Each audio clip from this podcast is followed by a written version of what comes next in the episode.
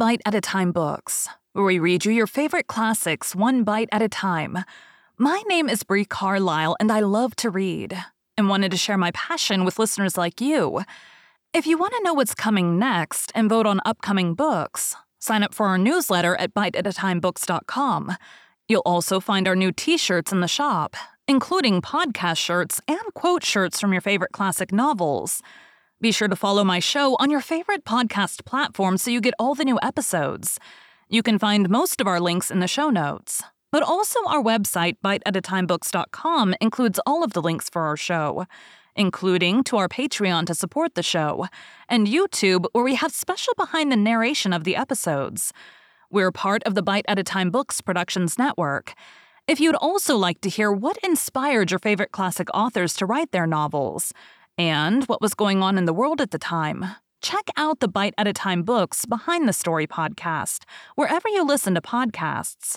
Please note, while we try to keep the text as close to the original as possible, some words have been changed to honor the marginalized communities who've identified the words as harmful, and to stay in alignment with Bite at a Time Books' brand values.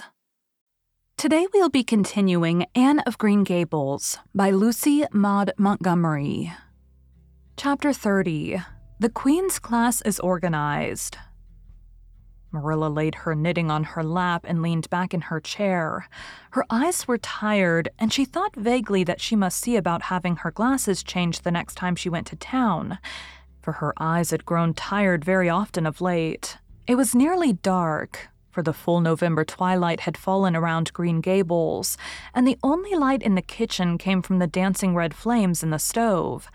Anne was curled up Turk fashion on the hearth rug, gazing into that joyous glow where the sunshine of a hundred summers was being distilled from the maple cordwood. She had been reading, but her book had slipped to the floor, and now she was dreaming, with a smile on her parted lips. Glittering castles in Spain were shaping themselves out of the mists and rainbows of her lively fancy. Adventures of wonderful and enthralling were happening to her in Cloudland. Adventures that always turned out triumphantly and never involved her in scrapes like those of actual life. Marilla looked at her with a tenderness that would never have been suffered to reveal itself in any clearer light than that soft mingling of fireshine and shadow the lesson of a love that should display itself easily in spoken word and open look was one Marilla could never learn. But she had learned to love this slim, gray eyed girl with an affection all the deeper and stronger from its very undemonstrativeness. Her love made her afraid of being unduly indulgent indeed. She had an uneasy feeling that it was rather sinful to set one's heart so intensely on any human creature as she had set hers on Anne and perhaps she performed a sort of unconscious penance for this by being stricter and more critical than if the girl had been less dear to her. Certainly, Anne herself had no idea how Marilla loved her. She sometimes thought wistfully that Marilla was very hard to please and distinctly lacking in sympathy and understanding, but she always checked the thought reproachfully, remembering what she owed to Marilla. Anne, said Marilla abruptly. Miss Stacy was here this afternoon when you were out with Diana. Anne came back from her other world with a start and a sigh. Was she? Oh, I'm so sorry I wasn't in. Why didn't you call me, Marilla? Diana and I were only over in the haunted wood. It's lovely in the woods now. All the little wood things, the ferns and the satin leaves and the crackerberries have gone to sleep, just as if somebody had tucked them away until spring under a blanket of leaves. I think it was a little gray fairy with a rainbow scarf that came tiptoeing along the last moonlit night and did it. Diana wouldn't say much about that, though. Diana has never forgotten the scolding her mother gave her about imagining ghosts into the haunted wood. It had a very bad effect on Diana's imagination. It blighted it. Mrs. Lynde says Myrtle Bell is a blighted being. I asked Ruby Gillis why Myrtle was blighted, and Ruby said she guessed it was because her young man had gone back on her. Ruby Gillis thinks of nothing but young men, and the older she gets, the worse she is. Young men are all very well in their place, but it doesn't do to drag them into everything, does it? Diana and I are thinking seriously of promising each other that we will never marry but be nice old maids and live together forever. Diana hasn't quite made up her mind, though, because she thinks perhaps it would be nobler to marry some wild, dashing, wicked young man and reform him. Diana and I talk a great deal about serious subjects now, you know. We feel that we are so much older than we used to be, that it isn't becoming to talk of childish matters. It's such a solemn thing to be almost 14, Marilla. Miss Stacy took all us girls who are in our teens down to the brook last Wednesday and talked to us about it. She said we couldn't be too careful what habits we formed and what ideals we acquired in our teens, because by the time we were 20, our characters would be developed and the foundation laid for our whole future life. And she said if the foundation was shaky, we could never build anything really worthwhile on it. Diana and I talked the matter over coming home from school. We felt extremely solemn, Marilla, and we decided that we would try to be very careful indeed and form respectable habits, and learn all we could and be as sensible as possible, so that by the time we were 20, our characters would be properly developed. It's perfectly appalling to think of being 20, Marilla. It sounds so fearfully old and grown up. But why was Miss Stacy here this afternoon? That is what I want to tell you, Anne, if you'll ever give me a chance to get a word in edgewise. She was talking about you. About me? Anne looked rather scared. Then she flushed and exclaimed, Oh, I know what she was saying. I meant to tell you, Marilla. Honestly, I did, but I forgot. Miss Stacy caught me reading Ben Hur in school yesterday afternoon when I should have been studying my Canadian history. Jane Andrews lent it to me. I was reading it at dinner hour, and I had just got to the chariot race when school went in. I was simply wild to know how it turned out, although I felt sure Ben Hur must win because it wouldn't be poetical justice if he didn't. So I spread the history open on my desk lid and then tucked Ben Hur between the desk and my knee just looked as if I were studying Canadian history, you know, while all the while I was reveling in Ben Hur. I was so interested in it that I never noticed Miss Stacy coming down the aisle until all at once I just looked up and there she was looking down at me. So reproachful like. I can't tell you how ashamed I felt, Marilla, especially when I heard Josie Pye giggling. Miss Stacy took Ben Hur away, but she never said a word then. She kept me in at recess and talked to me. She said I had done very wrong in two respects. First, I was wasting the time I ought to have put on my studies, and secondly, I was deceiving my teacher in trying to make it appear I was reading a history when it was a storybook instead. I had never realized until that moment, Marilla, what I was doing was deceitful. I was shocked. I cried bitterly and asked Miss Stacy to forgive me, and I'd never do such a thing again. And I offered to do penance by never so much as looking at Ben Hur for a whole week, not even to see how the chariot race turned out. But Miss Stacy said she wouldn't require that and she forgave me freely, so I think it wasn't very kind of her to come up here to talk to you about it after all. Miss Stacy never mentioned such a thing to me, Anne, and it's only your guilty conscience that's the matter with you. You have no business to be taking storybooks to school. You read too many novels anyhow. When I was a girl, I wasn't so much as allowed to look at a novel. Oh, how can you call Ben Hur a novel when it's really such a religious book? protested Anne. Of course, it's a little too exciting to be proper reading for Sunday, and I only read it on weekdays. And I never read any book now unless either Miss Stacy or Mrs. Allan thinks it is a proper book for a girl 13 and three quarters to read. Miss Stacy made me promise that. She found me reading a book one day called The Lurid Mystery of the Haunted Hall. It was one Ruby Gillis had lent me, and oh, Marilla, it was so fascinating and creepy. It just curdled the blood in my veins. But Miss Stacy said it was a very silly, unwholesome book, and she asked me not to read any more of it or any like it. I didn't mind promising not to read any more like it, but it was agonizing to give back that book without knowing how it turned out. But my love for Miss Stacy stood the test, and I did.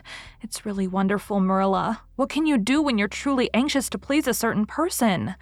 Well, I guess I'll light the lamp and get to work, said Marilla. I see plainly that you don't want to hear what Miss Stacy had to say. You're more interested in the sound of your own tongue than in anything else. Oh, indeed, Marilla, I do want to hear it, cried Anne contritely. I won't say another word, not one. I know I talk too much, but I am really trying to overcome it. And although I say far too much, yet if you only knew how many things I want to say and don't, you'd give me some credit for it. Please tell me, Marilla. Well, Miss Stacy wants to organize a class among her advanced students who mean to study for the entrance examination into Queen's. She intends to give them extra lessons for an hour after school, and she came to ask Matthew and me if we would like to have you join it. What do you think about it yourself, Anne? Would you like to go to Queen's and pass for a teacher? Oh, Marilla. Anne straightened to her knees and clasped her hands. It's been the dream of my life. That is, for the last six months, ever since Ruby and Jane began to talk of studying for the entrance. But I didn't say anything about it because I supposed it would be perfectly useless. I'd love to be a teacher, but won't it be dreadfully expensive? Mr. Andrews says it cost him $150 to put Prissy through, and Prissy wasn't a dunce in geometry. I guess you needn't worry about that part of it. When Matthew and I took you to bring up, we resolved we would do the best we could for you and give you a good education. I believe in a girl being fitted to earn her own living, whether she ever has to or not. You'll always have a home at Green Gables as long as Matthew and I are here. But nobody knows what is going to happen in this uncertain world, and it's just as well to be prepared. So you can join the Queen's class if you'd like, Anne. Oh, Marilla, thank you. Anne flung her arms about Marilla's waist and looked up earnestly into her face. I'm extremely grateful to you and Matthew, and I'll study as hard as I can and do my very best to be a credit to you. I warn you not to expect much in geometry, but I think I can hold my own in anything else if I work hard. I dare say you'll get along well enough. Miss Stacy says you are bright and diligent. Not for worlds would Marilla have told Anne just what Miss Stacy had said about her. That would have been to pamper vanity. You needn't rush to any extreme of killing yourself over your books. There is no hurry. You won't be ready to try the entrance for a year and a half yet, but it's well to begin in time and be thoroughly grounded, Miss Stacy says. I shall take more interest than ever in my studies now, said Anne blissfully, because I have a purpose in life. Mr. Allan says everybody should have a purpose in life and pursue it faithfully. Only he says we must first make sure that it is a worthy purpose. I would call it a worthy purpose to want to be a teacher like Miss Stacy, wouldn't you, Marilla? I think it's a very noble profession. The Queen's class was organized in due time. Gilbert Blythe, Anne Shirley, Ruby Gillis, Jane Andrews, Josie Pye, Charlie Sloane, and Moody Spurgeon MacPherson joined it. Diana Barry did not, as her parents did not intend to send her to Queen's. This seemed nothing short of a calamity to Anne. Never since the night on which Minnie May had had the croup had she and Diana been separated in anything on the evening when the Queen's class first remained in school for the extra lessons, and Anne saw Diana go slowly out with the others to walk home alone through the birch path in Violet Vale. It was all the former could do to keep her seat and refrain from rushing impulsively after her chum. A lump came into her throat, and she hastily retired behind the pages of her uplifted Latin grammar to hide the tears in her eyes. Not for worlds would Anne have had Gilbert Blythe or Josie Pye see those tears. But oh, Marilla, I really felt that I had tasted the bitterness of death, as Mr. Allan said in his sermon last Sunday when I saw Diana go out alone, she said mournfully that night. I thought how splendid it would have been if Diana had only been going to study for the entrance, too. But we can't have things perfect in this imperfect world, as Mrs. Lynde says. Mrs. Lynde isn't exactly a comforting person sometimes, but there's no doubt she says a great many very true things. And I think the Queen's class is going to be extremely interesting. Jane and Ruby are just going to study to be teachers. That is the height of their ambition. Ruby says she will only teach for two years after she gets through, and then she intends to be married. Jane says she will devote her whole life to teaching and never, never marry, because you are paid a salary for teaching, but a husband won't pay you anything, and growls if you ask for a share in the egg and butter money. I expect Jane speaks from mournful experience. Mrs. Lynde says that her father is a perfect old crank and meaner than second skimmings. Josie Pye says she is just going to college for education's sake, because she won't have to earn her own living. She says, of course, it is different with orphans who are living on charity. They have to hustle. Moody Spurgeon is going to be a minister.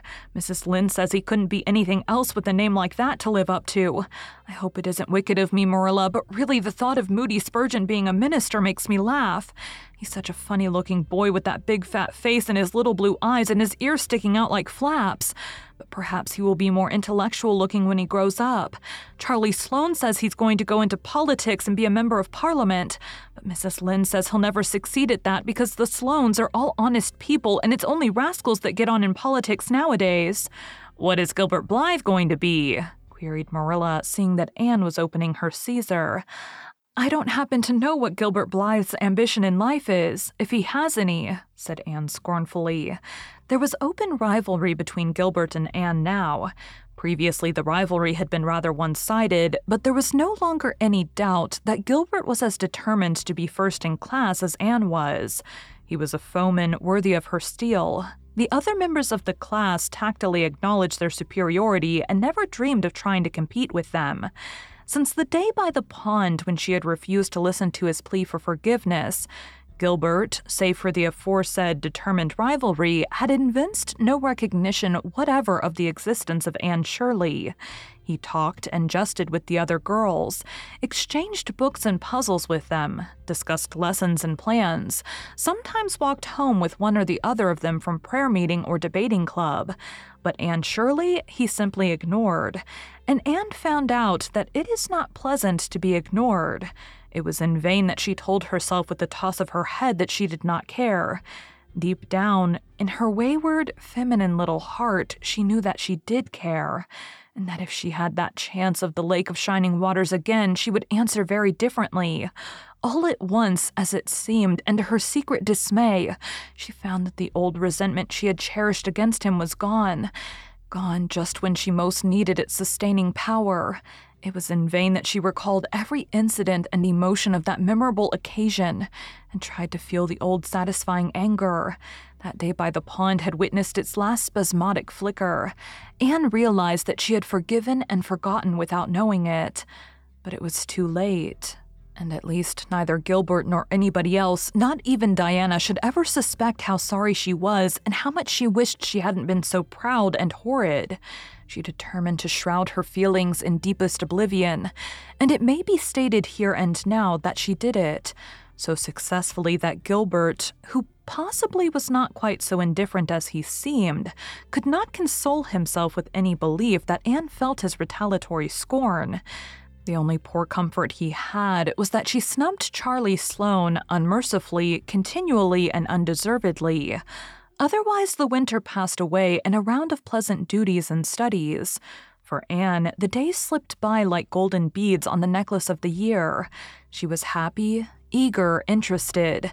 There were lessons to be learned and honor to be won, delightful books to read, new pieces to be practiced for the Sunday school choir, pleasant Saturday afternoons at the manse with Mrs. Allan. And then Almost before Anne realized it, spring had come again to Green Gables and all the world was abloom once more. Studies palled just a wee bit then. The Queen's class, left behind in school while the others scattered to green lanes and leafy wood cuts and meadow byways, looked wistfully out of the windows and discovered that Latin verbs and French exercises had somehow lost the tang and zest they had possessed in the crisp winter months. Even Anne and Gilbert lagged and grew indifferent. Teacher and taught were alike glad when the term was ended and the glad vacation days stretched rosily before them. But you've done good work this past year, Miss Stacy told them on the last evening. And you deserve a good, jolly vacation. Have the best time you can in the out of door world and lay in a good stock of health and vitality and ambition to carry you through next year. It will be the tug of war, you know, the last year before the entrance. Are you going to be back next year, Miss Stacy? asked Josie Pye. Josie Pye never scrupled to ask questions. In this instance, the rest of the class felt grateful to her. None of them would have dared to ask it of Miss Stacy, but all wanted to, for there had been alarming rumors running at large through the school for some time that Miss Stacy was not coming back the next year, that she had been offered a position in the grade school of her own home district and meant to accept. The Queen's class listened in breathless suspense for her answer. Yes, I think I will, said Miss Stacy. I thought of taking another school, but I have decided to come back to Avonlea. To tell the truth, I've grown so interested in my pupils here that I found I couldn't leave them. So I'll stay and see you through. Hooray! said Moody Spurgeon. Moody Spurgeon had never been so carried away by his feelings before, and he blushed uncomfortably every time he thought about it for a week. Oh, I'm so glad, said Anne with shining eyes. Dear Stacy, it would be perfectly dreadful if you didn't come back. I don't believe I could have the heart to go on with my studies at all if another teacher came here. When Anne got home that night, she stacked all her textbooks away in an old trunk in the attic, locked it, and threw the key into the blanket box. I'm not even going to look at a school book in vacation, she told Marilla. I've studied as hard all the term as I possibly could, and I've pored over that geometry until I know every proposition in the first book off by heart, even when the letters are changed. I just feel tired of everything sensible, and I'm going to let my imagination run riot for the summer. Oh, you needn't be alarmed, Marilla. I'll only let it run riot within reasonable limits. But I want to have a real good, jolly time this summer, for maybe it's the last summer I'll be a little girl. Mrs. Lynde says that if I keep stretching out next year as I've done this, I'll have to put on longer skirts. She says I'm all running to legs and eyes, and when I put on longer skirts, I shall feel that I have to live up to them and be very dignified. It won't even do to believe in fairies then, I'm afraid, so I'm going to believe in them with all my whole heart this summer. I think we're going to have a very gay vacation. Ruby Gillis is going to have a birthday party soon, and there's the Sunday school picnic and the missionary concert next month. And Mr. Barry says that some evening he'll take Diana and me over to the White Sands Hotel and have dinner there. They have dinner there in the evening, you know. Jane Andrews was over once last summer, and she says it was a dazzling sight to see the electric lights and the flowers and all the lady guests in such beautiful dresses. Jane says it was her first glimpse into high life, and she'll never forget it to her dying day. Mrs. Lynde came up the next afternoon to find out why Marilla had not been at the aid meeting on Thursday. When Marilla was not at aid meeting, people knew there was something wrong at Green Gables. Matthew had a bad spell with his heart Thursday, Marilla explained, and I didn't feel like leaving him. Oh, yes, he's all right again now, but he takes them spells oftener than he used to, and I'm anxious about him. The doctor says he must be careful to avoid excitement. That's easy enough, for Matthew doesn't go about looking for excitement by any means, and never did. But he's not to do any very heavy work either, and you might as well tell Matthew not to breathe as not to work. Come and lay off your things, Rachel. You'll stay to tea? Well, seeing you are so pressing, perhaps I might as well stay, said Rachel, who had not the slightest intention of doing anything else. Mrs. Rachel and Marilla sat comfortably in the parlor while Anne got the tea and made hot biscuits that were light and wide enough to defy even Mrs. Rachel's criticism. I must say, Anne has turned out a real smart girl, admitted Mrs. Rachel, as Marilla accompanied her to the end of the lane at sunset. She must be a great help to you. She is, said Marilla, and she's real steady and reliable now. I used to be afraid she'd never get over her feather brained ways, but she has, and I wouldn't be afraid to trust her in anything now. I never would have thought she'd have turned out so well that first day I was here three years ago, said Mrs. Rachel. Lawful heart shall I ever forget that tantrum of hers. When I went home that night, I says to Thomas, says I, Mark my words, Thomas, Marilla Cuthbert'll live to rue the step she's took. But I was mistaken, and I'm real glad of it. I ain't one of those kind of people, Marilla, as can never be brought to own up that they've made a mistake. No, that was never my way, thank goodness. I did make a mistake in judging Anne, but it weren't no wonder. For an odder, unexpected, or witch of a child there never was in this world. That's what. There's no ciphering her out by the rules that worked with other children. It's nothing short of wonderful how she's improved these three years, but especially in looks. She's a real pretty girl, got to be, though I can't say I'm overly partial to that pale, big eyed style myself. I like more snap and color, like Diana Barry has or Ruby Gillis. Gillis. Ruby Gillis's looks are real showy, but somehow, I don't know how it is, but when Anne and them are together, though she ain't half as handsome, she makes them look kind of common and overdone. Something like them white June lilies she calls narcissus alongside of the big red peonies, that's what. Thank you for joining Bite at a Time Books today, while we read a bite of one of your favorite classics. Again, my name is Bree Carlisle, and I hope you come back tomorrow for the next bite of Anne of Green Gables. Don't forget to sign up for our newsletter at biteatatimebooks.com and check out the shop. You can check out the show notes or our website, biteatatimebooks.com, for the rest of the links for our show. We'd love to hear from you on social media as well.